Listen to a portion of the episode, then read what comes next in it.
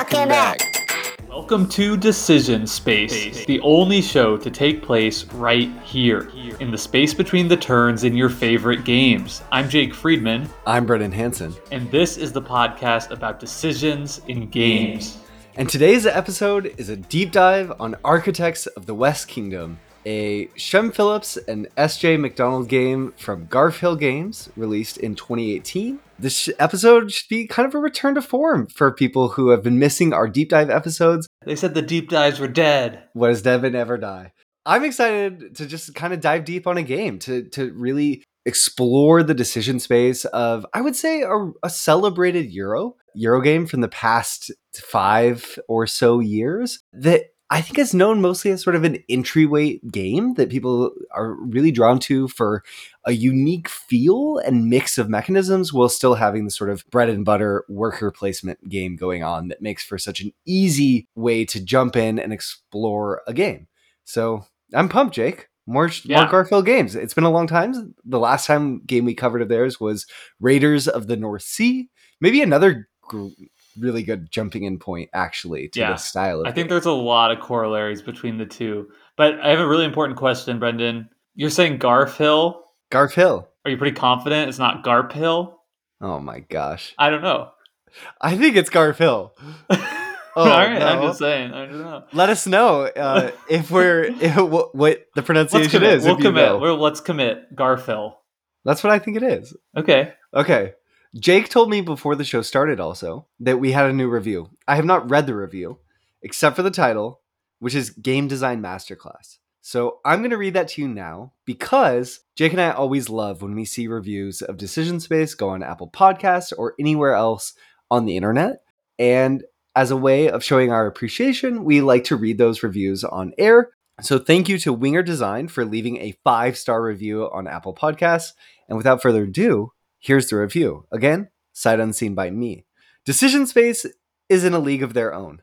Most board game podcasts cover the overall feel of a game, and a few dive into specific elements and game mechanisms. Jake and Brendan take it even further and analyze the game design and its impact on the players, their decisions, interactions, agency within the game systems, and the overall user journey. Their thoughtful breakdowns and reviews are a great source for learning about game design and the nuances of the decision spaces it creates for the players. Thank you so much, Winger Design. I really appreciate that. I think this is sort of an unforeseen consequence that Jake and I have sort of created with the format of the show is that tons of people who are interested in design, like Jake and I, are drawn to these episodes because it, these episodes kind of like allow us to peel back the the I don't know our brain flaps, our cranial flaps, so people can just get right in there and see the experience of of ours playing the game, what we think about in a way that maybe you don't always get when you're just playing through a game yourself or sitting at the table. Uh, so I'm really glad that it it's drawn that part of the audience and not just fans of the game in general. Yeah. Peel back the old brain flaps. A very normal That's what cool metaphor by my co-host Brendan Hanson. Uh, yes, I, I would say that is a 10 out of 10 review. You're, oh yeah, I'm good job reviewing the review. I'm not crying. You're crying listening to that. Um, it's sweat. Okay. yeah. Just kidding. okay, so thank you so much for that great review. If you want to help us out, the best way you can do that is leave a review of the show on iTunes or Podcast Addict or wherever you're listening to this show right now. Brendan, without further ado, why don't we get into our ratings and reviews of Architects of the West Kingdom? I'm Jake it today. I did not prepare something, so I'm speaking off the cuff. And I'm just going to use this to reflect on my journey with Architects before I give my score. So that's that. Jake, you know, this game came to Board Game Arena. I was really excited to try it because of its reputation and because I liked Raiders of the North Sea. The first couple of plays of it, it did not pop for me at all. I was sort of like, I don't get it. I'm not understanding the appeal at all. But you and I stuck with it. We started with a multiplayer game. Uh, it was four players, and kind of just didn't click. And the more we played two player games, the more I started to see the appeal that this is a game about pacing, it's a game about timing, and it's a game about understanding the flow of the game so you can end your pursuit of resources and converting those resources just ahead of your opponents. And it's also about action sequencing. So the more I played it, the more I've really come to enjoy it. I think this is a comfort game. It's not one where the decisions seem tremendously interesting or the design itself really pops and feels novel. But at the end of the day, it's fun and it offers consistently variable and dynamic decisions that kind of challenge you to chart a different path every time you play based on a few different factors that we'll get into in the review. Playing this game has also made me realize maybe that the Garphill games in general are sort of like the Call of Duty of board games in a way.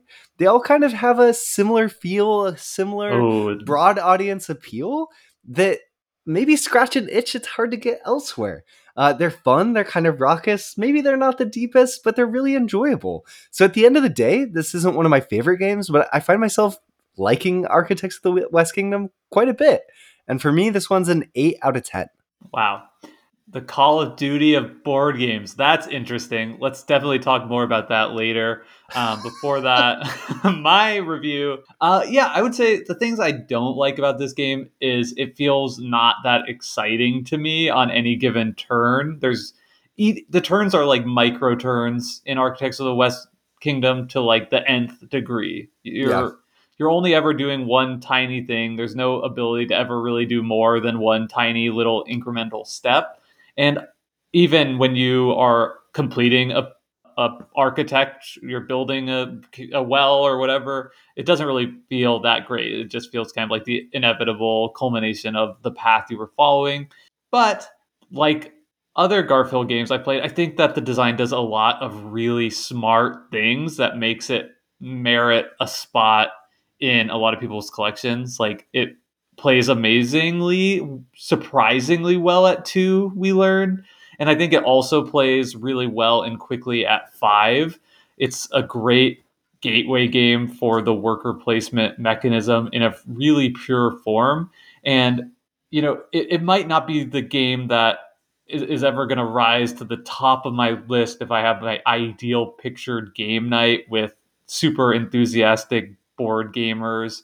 But it's a game that I definitely in, get the enjoyment that I come to board games for every time I play them. And it's a game I can play in a lot of different settings with a lot of different people. And for that reason, I came to the same conclusion as you. It's an eight out of 10 game.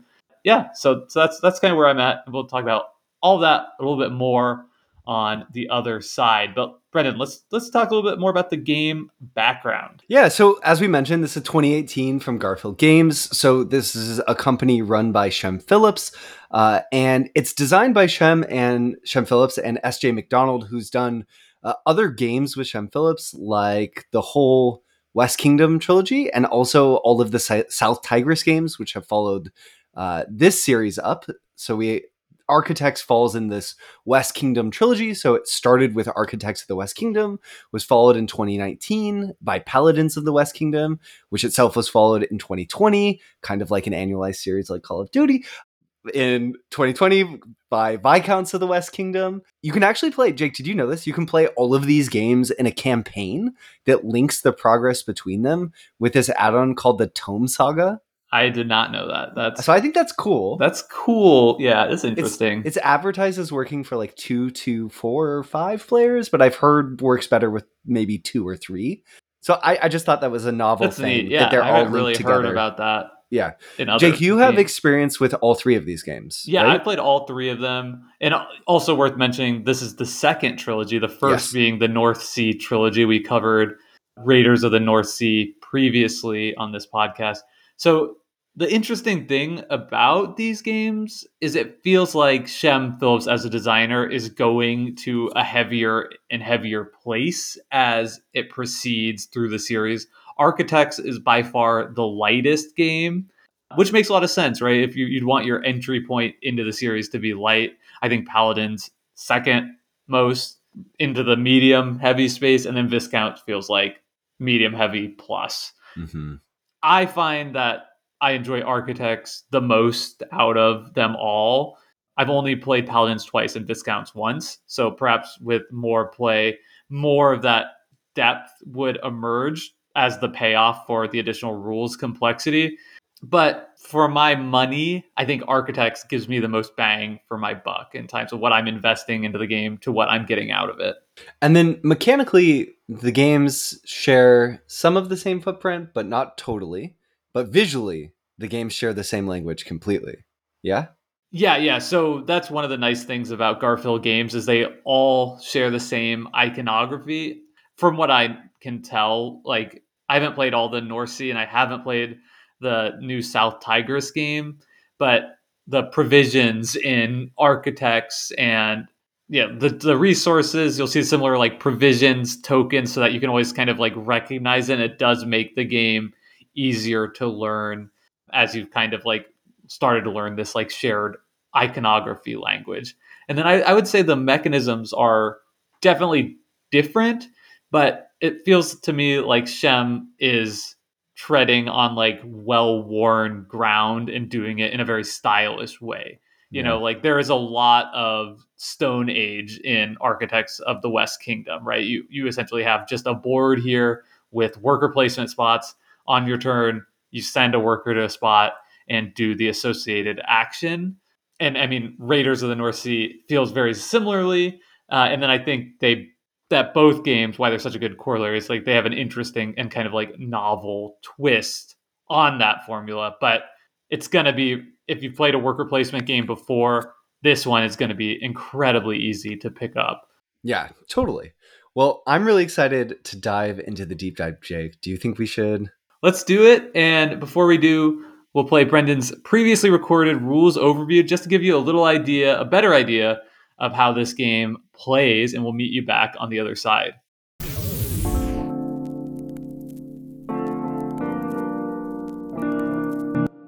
Architects of the West Kingdom is a medium weight worker placement game for 2 to 5 players. Each player begins the game with 20 workers, and each turn players select a worker placement location, there's more than 10 in Architects, and places one of their workers into it and resolves its action. Outside of a few special locations, there is not worker placement location blocking in Architects of the West Kingdom. Most locations allow players to gain resources, wood, stone, gold, money, and each of these locations typically rewards players for having previous workers in that location. For example, working the forest nets players one wood plus one additional wood for each worker they already had in that location. Players use these collected resources to take a build action to build buildings, a key way to score victory points in the game, or advance on the cathedral, which nets them a smaller number of points and a random reward of resources and maybe virtue, and more on what virtue means later. Build actions also function as a shared game timer, and only a set number of build actions are available to players each game, meaning there's an incentive to take these actions, but doing so also speeds up the game. Another key mechanism of Architects is worker capture. To simplify, this mechanic allows players to place a worker into the town center and capture all the other players' workers from a location on the board, moving them to their own player board. Later, player may convert these captured workers into coins, and players must take a special action in the guardhouse to get their workers back. Players can also capture their own workers,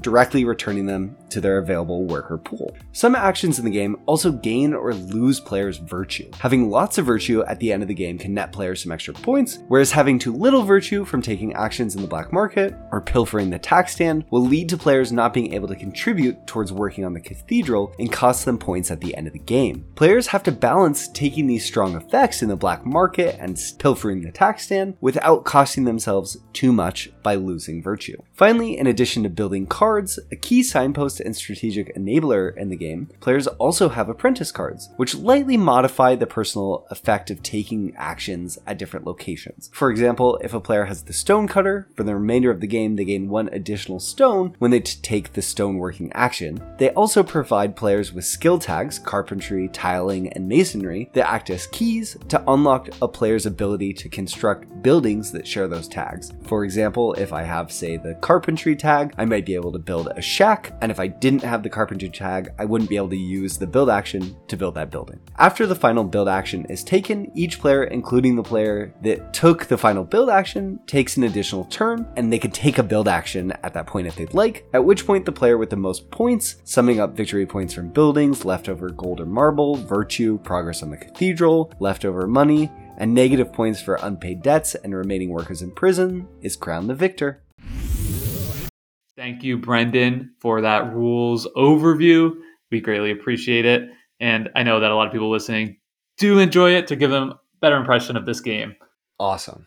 Let's get into it. Great. So let's talk about the type of decision space, right? So this is a dynamic decision space, Mm, more or less, but it feels really static because Yeah. you're always only doing one thing and you have almost all the worker placement spaces available to you.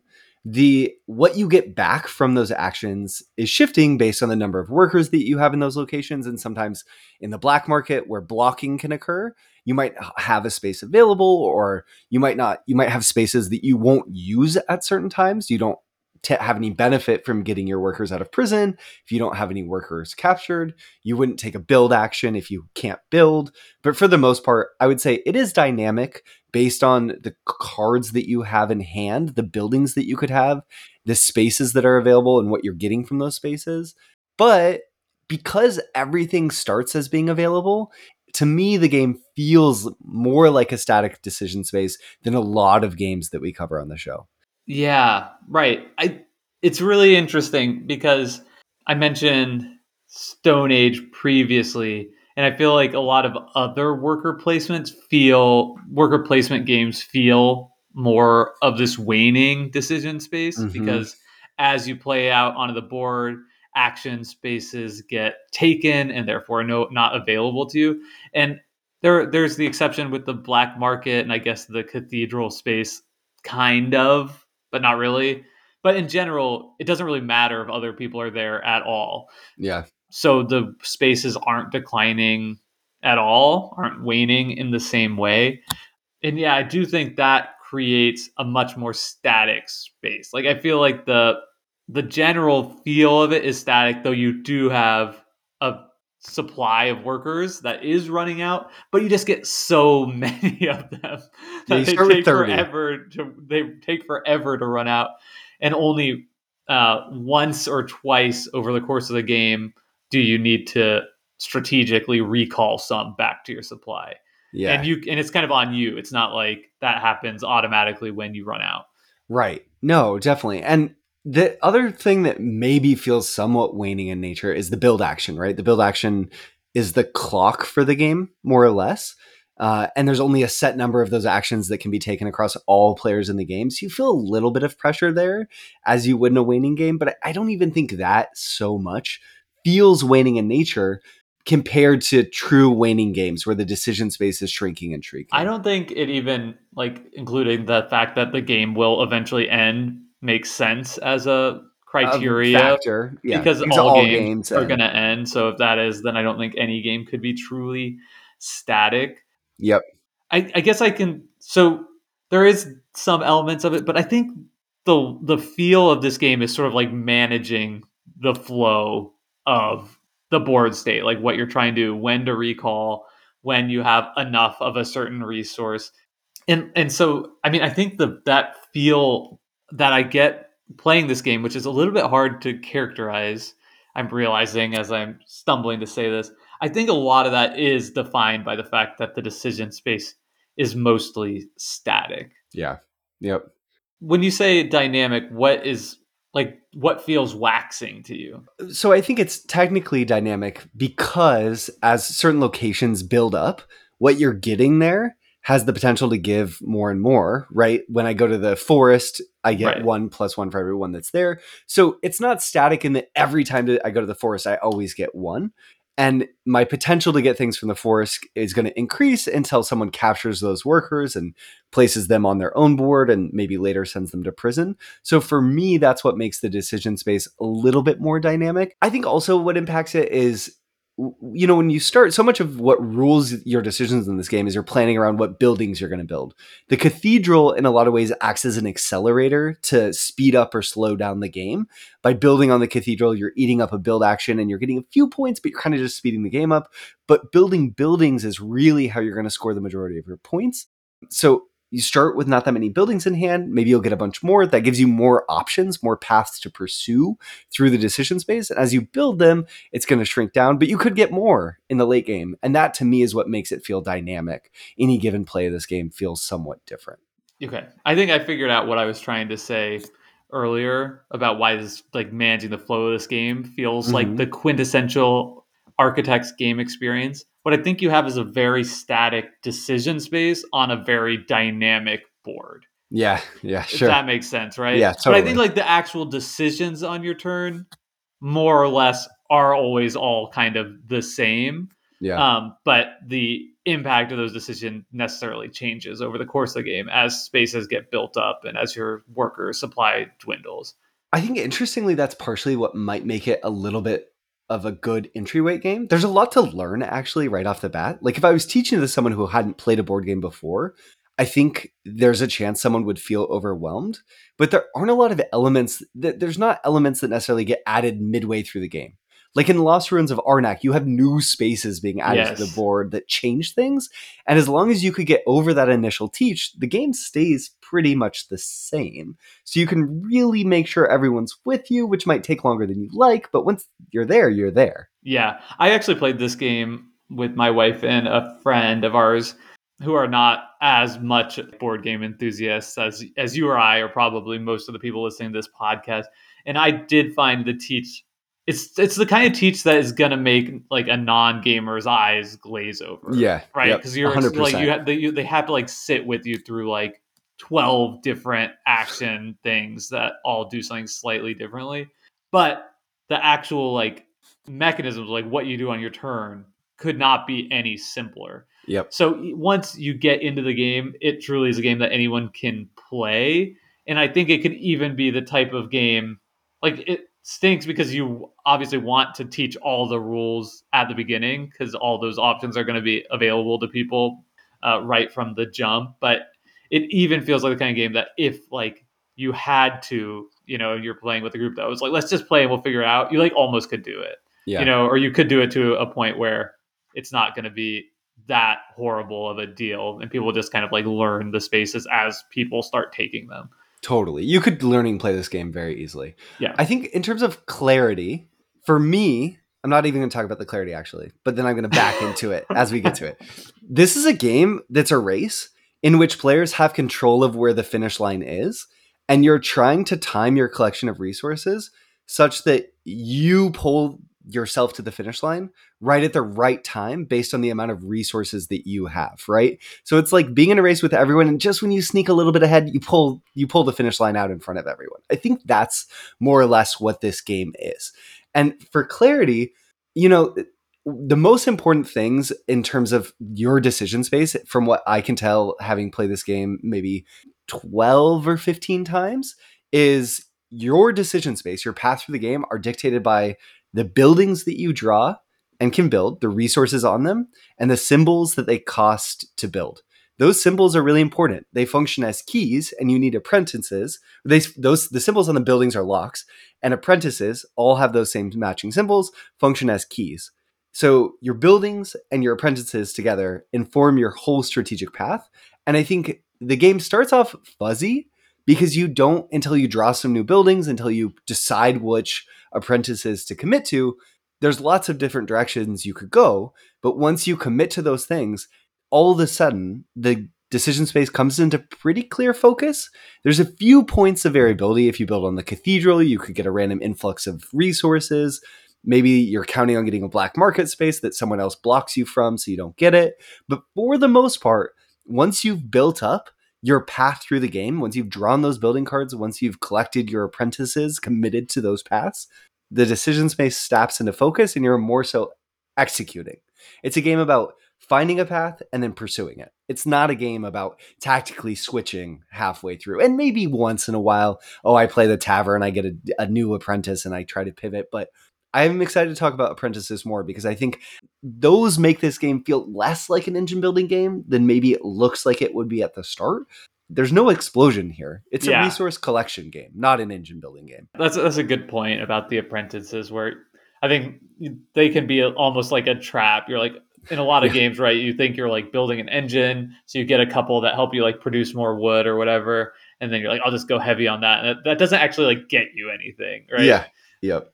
Besides like a bunch of wood, Right. That's like hard to use or whatever. Yep. Yeah, I, I think the clarity is an interesting one for this game. definitely to your point, by the time you can see the end of the game uh, coming, it, you can kind of get to a place pretty easily of I think like hundred percent clarity. Like I need to take Yeah. like these four actions in this order of prior. Like if I have four actions, this is what I'm gonna do.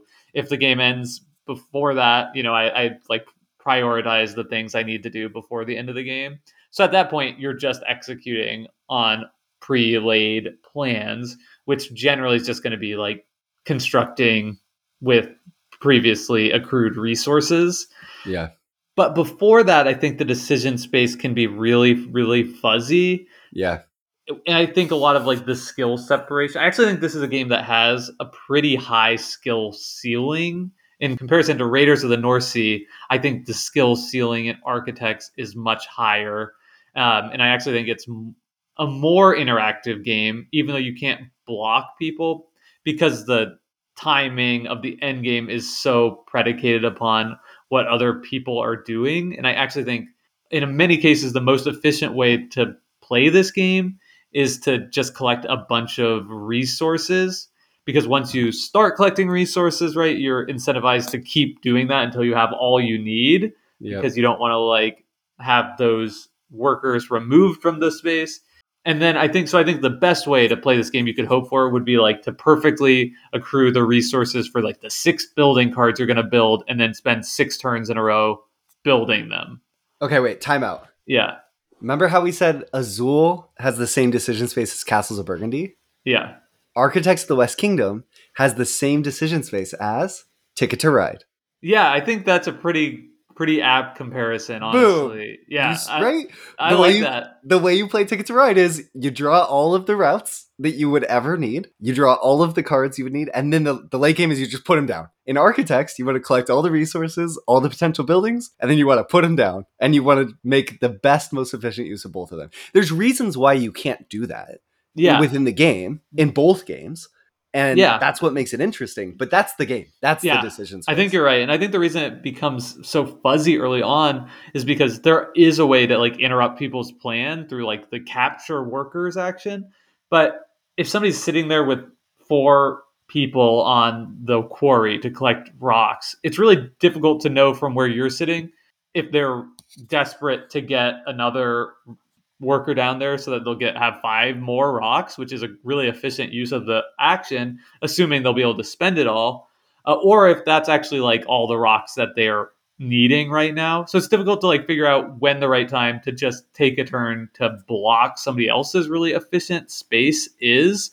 And also you have to be like keeping an eye on the cathedral track at all Yeah. times to see like when a market reset is coming up so that you can make sure that you're not like taking negative points from having workers in the prison or, or, or a variety of different things. So like for a game that is so uninteractive of worker placement and like the traditional blocking people's spaces, it's I think it's incredibly interactive from sort of oh like one step back of trying to know what you should be doing on any given turn is Yeah. very much predicated by what your opponents are doing, what they want to be doing, and what the current board setup is. And I think that's where a lot of this high the why you're saying this is a higher agency game than Raiders of the North Sea, and I agree. And it's partially because knowing when to capture, when to capture other players, when to maybe capture yourself is really important, actually. And knowing when it is opportune to to make one of those captures and to have it be maybe you can really set another player back. Especially, I think the the brick slash gold space. If a player doesn't have a reliable way to get gold in other ways. Gold's a really important resource in the game. A capture early there might seem effi- inefficient, but could actually set a player back quite a bit if you know that that's the only resource they need and they have to pursue. And there's there's little instances like that where you you sort of have to just make the assumption that someone is in need of someone and stop them before they have the opportunity of taking a really uh, prime action. Jake, this game ranges that like average length of a game is around 30 turns or so it seems like and you could have like a 25 turn play or like a 35 turn play and i think it's really interesting because the efficiency of any given action a lot of times varies one based on how many workers are there but also varies based on how long the game is buying an apprentice gets better if in a longer game than a shorter game because you get a return on your investment on those apprentices in a longer game versus in a shorter game the four coins it costs to buy an apprentice eh, and a full action it can be hard to have that be worth complete while unless you really need the symbol. And i think there's like you said there's some the math of this game is sort of interesting because of the variable end. If this game didn't have a variable end i would think it's instantaneously a much less interesting game yeah, I, I think I think that makes a lot of sense. And with the apprentices too, it's interesting that they're sort of tied in the same action spot with the blueprints for getting more building types. A lot of times, Yeah. I feel like the only reason to get an extra apprentice, besides when you start with, is because then on your next time you go there, you'll be able to get the two contracts because I think that space count gives you one contract plus an extra contract for every two workers you have there. So that can be a pretty efficient kind of combo combination of moves of getting the apprentice uh, and then also getting the two contracts with the next move. Not to like get too much into strategy or tactics, but I find myself like if less and less using the apprentices as keys. Like I think that for me, I found it perhaps a more efficient route through the game of just building the buildings that I can based on my early apprentice, which would be the one you start with. And you probably often want to get a second one just very early on in the game so you can get the Mhm. max benefit of it. Getting apprentice in the mid or late game does nothing good for you. it's a waste yeah So if you are in a spot where like I have to get a third apprentice to build a contract, I think you need to think really hard about if that's actually an efficient use of time and resources when you always have the option or almost always will have the option of just using that contract to move up the cathedral track by discarding it yep instead of building it. Yeah, I like actually, you know, one of the great things about Raiders is it has the multi-use cards. And this game has just the tiniest hint of that by letting you discard the building cards to build on the cathedral. Uh, which is it's fun because it lets you use them and it allows you to make deci- interesting decisions around which buildings you're going to build or try to build and which you're going to throw towards the cathedral. But Jake, I I think that I just want to hammer home the importance that the signposting of the apprentices is funky because when I first, I think that's so much a, why I felt, oh, this game isn't popping for me. Because to me, these apprentices signal like they're your superpowers. Like you're going to get these, and you're going to build a whole strategy around the new abilities that you have. And really, that it's it's just like slightly that, but they're not superpowers. I don't think the game signposts them that much as much as that's just like our learned behavior from playing, Playing so many other board games Sure. with like engine building in it, where it feels like by and large, if you can Yeah. get something that gives you some passive benefit over the course of the game, that's like always worth doing. And Yeah. apprentices in Architects of the West Kingdom are almost a counterpoint to that Yeah, where Yeah. it can be good, but you have to have like a really specific reason for why you're doing it rather than just like, you know, just taking an apprentice because you're going to get an extra rock every time you go to the quarry. Yeah, It's probably not worth your four coins unless you know that you really need four extra rocks over the course of the game or something. Right. Yep. It's interesting. So that workshop space that lets you get apprentices or buildings is kind of like the broaden your decision space button that you can push, right? It's going to give you more options. And then almost everything else you do because of the opportunity cost is kind of like the narrowing your decision space buttons. Because when you take a build action, you're committing. When you take resources, you're committing down a path, right? More or less. Almost always. And I think that it's fun that the game is structured such that those are both the same area because they function sort of similarly for the similar similarly for the needs of the player. And I think it's touches like that that take a game that might feel kind of just like a oh someone said like I want to make a good worker placement game and elevate it. And for me, this really is that. It shows the polish of someone who really knows what they're doing in the worker placement design space. Yeah. I don't know why I keep coming back to this term, but I think that these Garphill games are just like a very stylish implementation of it. And I think Mhm. like the stylish element of Raiders is the the place a worker, pick up a worker, and here it is the combination of that sort of increasing value of the Yeah. spaces in combination with the Capture. capture. Yeah. I think that works really well here, but again, to be critical of it, it I think it does that dynamic does create some kind of weird play patterns at, at times where if I'm like I played one to the rocks and then I need I'm gonna play a second one to the rocks and then I'm gonna play a third one to the rocks. And now when it gets back to my turn, by far the best most efficient action is to like play Do the again. rocks again. And then when it comes back, depending on the cards in my hand, maybe I do it a fifth time Yeah. and that means like you've just spent five times around the table just taking the same action which can feel a little like weird and unexciting maybe you're excited because i'm oh look at all these resources i'm getting so efficiently but it just creates kind of like a weird thing where like all of a sudden because of like the micro turn elements of it your de- decision space is diminished to i'm just going to keep hammering this action until somebody says i can't anymore Yeah. and maybe a better action would be the the a better example would be with the gold and bricks because the gold actually just gives you straight up victory points every time. Like you could get to a situation where it's like I'm going to keep doing this because I'm going to get four points every turn until somebody captures my workers from the space. Right. Which is good at getting players to interact, but not interesting from a decision space perspective necessarily. Right, exactly. It yeah, it, it it's like it's a game of chicken that means like you have to continue playing it until the other person blinks. And Tells once you you start going down yeah. one of those paths, which could happen most multiple times in a game, it's kind of like it's it's just a it's just kind of like a, a funky quirk. I, and because the game is pretty light and hopefully you're playing with a group that's going really quickly, it might not be that big of a deal. But if you're playing with a group, you know, if if you were playing with five people and you know, it could that could be like 15 or 20 minutes of your life spent just like only taking the quarry action Yeah, over and over. Totally. Yeah, a hundred percent. I think also, Jake, it's you don't have a lot of some games give you a lot of control over the strategy that you pursue, right? The decision space is really open and you have flexibility at least until the game develops to pursue a given strategy. In architects, that's not really the case. You're very much at the whims of the apprentice that you start with so that you can try to get value out of it and the buildings that you draw. Uh, that's really going to inform your path through the game. And that's great because it means that almost every play feels a little different, though it doesn't feel that different because it's such a static decision space.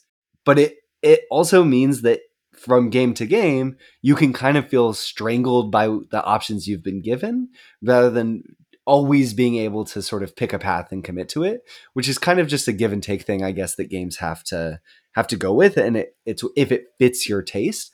I think that I wanted the buildings. My first few plays, I was sort of hoping that I would find if I could build up a big hand of buildings, maybe I could see an interesting path between them, right? So, like, if I build this building, this gives me two marble, and then I'll use those two marble to do this, and then that building will let me do that. And all of a sudden, I could have this, you know, the tacks on the wall with strings, and I'd have my building cards up there, and I'd have this whole interesting chart pathing everything together. And that would link really well with the fact that this game's all about building, building up, and then playing everything down. But the more I played, the more I realized in practice you get a little bit of that, but it's not not quite turned up to the level that I had kind of hoped. And I like the game, but I almost wish there was a little bit more of that. Yeah. I think the problem with signposting in this game is less so that you should be building apprentices when often you shouldn't.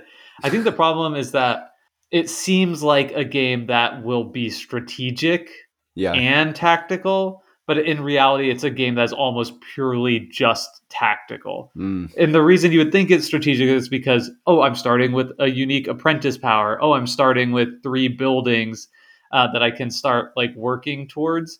But yeah, the I think the payoff of those m- most of the buildings this game, the payoff is just points yeah. in one way or another, right? It'll be like you get six points for building this, and if you have, you know, the most rocks Wood. at the end of the game, yeah. then you'll get another two points or or whatever. Like this gives you eleven points, but you have to take three debt or whatever. You know, like it's just some type of points, and you can use that to manipulate to make sure you get the best point payoff for those cards. But there's not really like this this time I'm going big rock or this game I'm gonna try and like go uh black market strategy. Those those can be in there, right? Like the game I'm playing right now asynchronously was a game where I started out like taking the quarry action for the first six turns in the game. So and now I'm trying to like utilize that efficiency advantage to get the most points I can. I've had other plays this game that did lead me to taking the black market action a lot.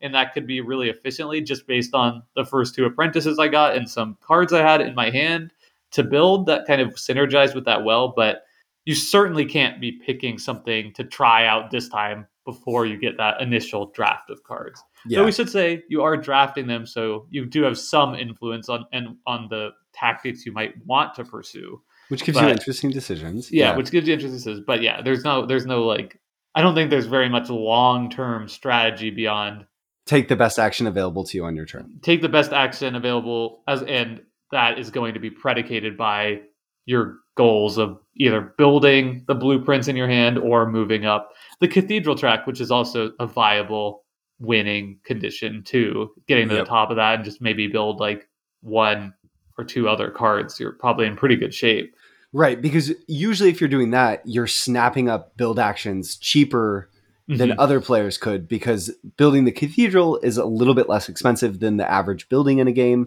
It varies, but you're also usually getting a kickback back. So usually if you focus on the cathedral, you're playing a rush strategy, and if you focus just on buildings, you're playing a slower strategy. Yeah, and I in my place, I wouldn't say that I have a, a good sense on one being stronger than the other, or you know, it feels to me like going cathedral or skipping the cathedral entirely and building only buildings, or doing a hybrid can all be perfectly viable. It feels like Yeah. those, those are all well balanced. and maybe you'll start doing the cathedral early uh, to kind of build up some resources and, Yeah. and see what makes the most sense or maybe you'll focus on buildings first and then to try to end the game then you go into okay i'm going to hammer the build action and just build the cathedral as quick as i can because I, I know i'm not going to be able to build any more buildings but at least i can get you know chip away a few build actions from other players and limit what they can do we've said jake that apprentices don't inform your strategy a ton they do because you have to make use of what you have but maybe you don't want to pursue new ones. But do you have any that come to mind to you uh, as ones that you like to get to start? And I'll start so you can think about it. Uh, I found that the squires, the cards that every time the black market reset, you just get something, are pretty good. Like there's a squire that just gives you marble every time the black market resets. I found that those are really effective because I, I'm not forced to use any particular actions outside of making sure I use the resources that they give me. Uh, also acquiring them early they give you a virtue. There's similar ones that like i think it's called the gatekeeper where every time there's a black market reset you like get to release workers but it will cost a virtue. So i feel like the squire from what it, it just feels mathematically like maybe a little stronger on average than some of the others i don't mind starting with the laborer the one that just gives you all three symbols flexibility is king in games so i like that card um, I also I like the ones that make the king's storehouse action a little bit stronger. So there's the the merchant that lets you pay money, trade a money for stone, or trade a money for two clay, or trade a money for two wood. I think those ones are pretty fun. Uh, they make that king's storehouse space that lets you convert to virtue or convert to marble even more effective, and they kind of narrow the decision space around getting money and then converting that money. But they seem like they can be fairly effective. So those are some of the ones that have jumped out for me. Yeah, I think for me, I'd answer that question by saying the ones I don't like are the ones that give you an extra resource by going to a particular resource space. Those just don't feel worth it because you have to take an action to get it, right? And then say, okay, say I take the one that gives me plus one rock every time I go to the quarry. So I spent an action to get that guy, And, and four I go coins. to the quarry with for four coins. And I go to the quarry four times. I got four bonus rocks. yeah. But if instead of going to pick up that apprentice for four coins, I just went to the quarry a fifth time, then I would get five rocks instead of four and save the four coins. Yep. So the I, the only reason that'd be good is if people are like really being active on the capture space, which I have, which is just kind of depends on the game. But it feels like the more we play it, the more people are being more discerning about when to take Yeah. people's actions. Like just going there just to like clear three workers of somebody's off the board, especially in a game that has more than two players, Yeah. it's it feels like that hurts the person who took theirs and it hurts you. So Right. you, you it's almost like again another sort of game of chicken where nobody wants to be the person. Somebody's like got five of their workers on the gold space, and nobody wants to be the person to take those workers unless you like really needed uh, coins for some reason because you can convert them into coins. Uh, but everybody wants somebody to capture those. You know what I mean? Like Right. if I'm playing the game and somebody else captures somebody else is on the board, I'm like that is a huge win for me because that Yeah. kind of slows down everyone uh, involved in that interaction. Yep, totally. It seems capturing three seems early. On this, it varies by space, but three seems early. Four seems fine. Five, you might as snatch them up. You can't let someone be taking actions with more than five workers there. It's just too much efficiency. Except for, I mean, it depends on the time in the game. It does because, depend on the time. Like late in the game, if they want more, if they want six extra wood or six extra Who cares? rocks, if they might Yeah. not even have the opportunity to build two more things. Yep. It, I mean, yeah. So again, you got to be discerning about. I, I would say I'm less inclined. For me, five feels like the barrier. Interesting. Like four is almost like probably not because like with the like the gold space, like I feel like they already got the advantage, you know, and they can get two more gold, but I don't want them to get three more gold with one. Yeah, person, you know. yep. So five is like green light go. Yep. Okay, the capture mechanism, you can also capture your own workers, which puts them directly back into your worker pool. I found I sort of initially thought, oh, why would I do that? But the more I played, the more I realized, oh, there's just times where that's actually fairly efficient to do. Maybe you, instead of spending time going to the guardhouse after people have captured your own, you're going to end up using this as a hybrid, taking other player off players workers off the board and taking your own workers back in a way that is interesting, makes the decisions compelling, and the game kind of forces you there. Eventually, you're going to run out of workers, and you need a way to get them back. The only way you're going to get them back is through the guardhouse or through self capture. So it kind of, I like that through the course of the game, because of running out of the workers, it forces you to make an interesting Yeah. decision and forces you to interact. And we should say too that if you run out of workers, then your next turn is just reclaiming one single worker.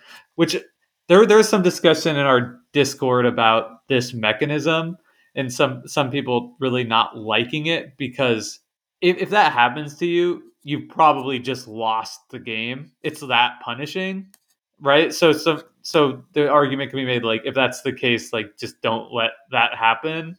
But and and I think the reason it came up was because it's much easier to miss that you just placed your last worker on the board without reclaiming any uh, when you're playing on board game arena than when you're playing this game on the table in front of you and you can just obviously see oh if i place this then i don't have any workers left in my supply And So- everyone at the table would say to you, if you place that, your next turn is just taking it back. Right, you're you're gonna get yeah. So it's not like something that can really ever happen if you're you know paying attention to it and aware of it. Um, but yeah, you absolutely need to, if not before, with that last worker, do something that's going to reclaim your workers. And there are three ways to do it: the gathering space, the capture space, capturing your own. If you have any workers that are in the jail, you can get them back for free, or you could pay five coins to like get all of your workers out of other people's roundup space, like if they hadn't been Yeah. deposited in the jail yet. So there's always going to be, and even if you that costs five coins, but you can also just like take a debt, I think, Yeah. to do it instead. So And lose virtue. Yeah, Yeah. so there will always be a way that you can reclaim multiple workers when you get to down to your last one or two. Yeah. Okay, let's talk about this game has a morality system, Jake. And the all of the marketing copy around this game, like on Board Game Geek, when the little text, the description of the game, is kind of pushing this morality system of like, you're gonna have to make decisions on if you're willing to take underhanded deals to build the the West Kingdom. And I think, you know, I'm not sure that this is fully borne out in the game. Functionally, this works as this this sort of you move up or down a track. Uh, you can Yeah. gain virtue by building the cathedral. You can move lose virtue by moving down. the The biggest thing about losing virtue is if you lose too much, you won't be able to uh, build the cathedral anymore. Uh, when you take the build action, which can really restrict what you're able to do, especially in the late game if you need to accelerate the game. Uh, and it will also eventually make you lose points. taking the black market actions can be very powerful. Uh, there's spaces where maybe you'll lose, you'll pay three coins and lose a virtue, but gain a marble, a gold, a stone, and a wood, which is really efficient. And I think those are make for interesting decisions around when should I be going for these spaces? Is it worth it for my strategy? But I find the morality system overall is a little half baked. It's interesting. I don't think it it's half baked at all from like the mechanics point of view. Like I think Sure. it is really It's interesting. functional. It's Yeah. functional, right? Not only can you not build the cathedral if you get down a certain point, it also can cost you points at the end of the game if you Yeah. finish low on the track. And also, there's an opportunity to, if you're kind of even below the point where you can't build the cathedral, you can pay less tax, Tax. when you're doing actions that require taxing, which includes the capture space, includes buying apprentices, it includes the robbing the The tax stand. the tax depot or whatever, the tax stand. So there's some really fun tactical play that can be had between like going down intentionally so you can get slightly more efficient actions to build things that then bring you up out of the negative points by the end of the game. And that's really cool. Definitely it does not feel like when I'm playing this game I don't feel like morally torn between no, no. anything. Right? It doesn't feel think like that's I'm what I mean. Yeah, right like there's especially because it doesn't really interact with like the capturing and jailing people like it totally hand waves away like in the rule book the capture thing is like if there's a group of people they're probably up to no good so you could just like capture them it's like okay so we're arresting like innocent It- workers. foresters here or Yeah. whatever like what and that's totally fine that's actually virtuous to do that Yeah. so yeah, no, I agree. Thematically, it's a little fuzzy, but mechanically, I think it works really well. Though I do think in my plays, it feels like the line of play I outlined, where you start out by going down a bit to get some advantage, and then work your way back up, works a lot better than trying to be super virtuous and and just like forego the ta- robbing the tax stand, which can give you like eight or ten coins in one fell swoop, and a lot of the black market stuff. I've tried to play games where it's like I'm going to try and do the virtue path and, and get to the top of that track and have that count as like a, some portion of my points. Yep. I haven't been able to get that to work. I'm sure it can be done and there are lines, but I do think it might be rarer that the, that will be the tactically best play. I've also seen you try to pursue a debt strategy where you're trying to be the one who has the most workers in prison so you collect these debt cards or maybe you release your your prisoners by taking the debt cards and then you have other cards that care about the fact that you have debt or maybe that you're paying off that debt and that's another one where it feels like in the right game it could work but doesn't always yeah I don't think that one worked out super well it, for it didn't in the game we played. yeah. Yeah. But that's another thing where there are these strategic lines that work sometimes, and that's another thing that in a game can really raise a skill ceiling. Yeah. Where if there's a path that's not always the right path and sometimes is, that that can mean the replayability of your game increases as people try to pursue mastery. So I like that those things are there. yeah, me too. Yeah, it's fun. If you shaved off one of these mechanisms, the game would be way more approachable, but way less interesting as a game to return to. And I feel like for a game of this weight and a game of this investment level, not that it's super high in learning, I want it to be a game that I can return to often and kind of iteratively play, especially with the amount of variability in it. So I think it's all working in the same direction. Like it feels like a cohesive whole in what it's trying to present from mechanically. And I think that that's really impressive for a game with this number of mechanisms. It feels so similar to Raiders of the North Sea for me. Of it's this kind of like perfect game to play with people who like like board games and but don't spend a lot of time with them. I don't think I would introduce either of these games to somebody who is like, I don't know if games are for me. I'm, you know, showing any kind of like hesitancy at all, right? It's not like a true gateway, but if somebody's like, oh, That looks cool. yeah, like I'm interested in like these games that you have here. I, you know, or we should do a game night sometime, and you know they're like really new to it. This is like such a perfect one where I think it does have. It's showing some interesting things that games can do, and it's going to impress people, but it's not so overwhelming to as intimidate or you know make it so people feel like I can't do this when the Yeah. when the game is actually going. Totally. I also, Jake, sort of as a closing thought, will say that to me, Architects of the West Kingdom is the perfect game that's an example of why games can be worker placement games without blocking. Because I don't think so there's there's a, a group of people who argue that only games with blocking are worker placement games. And that's just like an ongoing argument that is sort of there, and that these other games are more action selection games or something. And I think that Architects of the West Kingdom is just the perfect example. You can there's no this is a worker placement game. There's no way around that. There's a little bit of blocking in the game, but most of the spaces you can't block. And I can't divorce that in my mind from the fact that this is a worker placement game. You can't block each other. There's other mechanisms that bring texture to the worker placement puzzle that in some games blocking do does, right? There's the additive element and the capture element. Those are the wrinkles here, not blocking, and they're different sides of the same worker placement coin. And I think there's room for other people to make new worker placement games that don't use blocking, don't use this additive collection or this capture mechanism, but come up with some other mechanism that's interesting and puts a twist on the worker placement. Obviously, people have a lot of fun debating categorization. I think that's something we try and like St- keep our toes out of. steer a little clear of because it's you know No, fight just- with me. it can just be a little pedantic. But I would say it's like worker placement is a form of action selection. You know, if somebody was like, no, this is more an action selection game than worker placement, or I don't classify that, fine. You know, Yeah. that, Yeah. that doesn't like at all impact my ability to like play and enjoy this game. Yeah. Well, I'm excited to play more more Architects of the West Kingdom. Yeah, it's one in my collection, uh, and you know, I've got, I think I've already expressed over the course of this podcast like why I think it has a place in my collection. Uh, I think it was in my top fifty actually. Nice. Where where was it though? Do I have it? Well, you're doing that so we don't leave hanging questions. number forty two? Nice. Yeah. Yeah.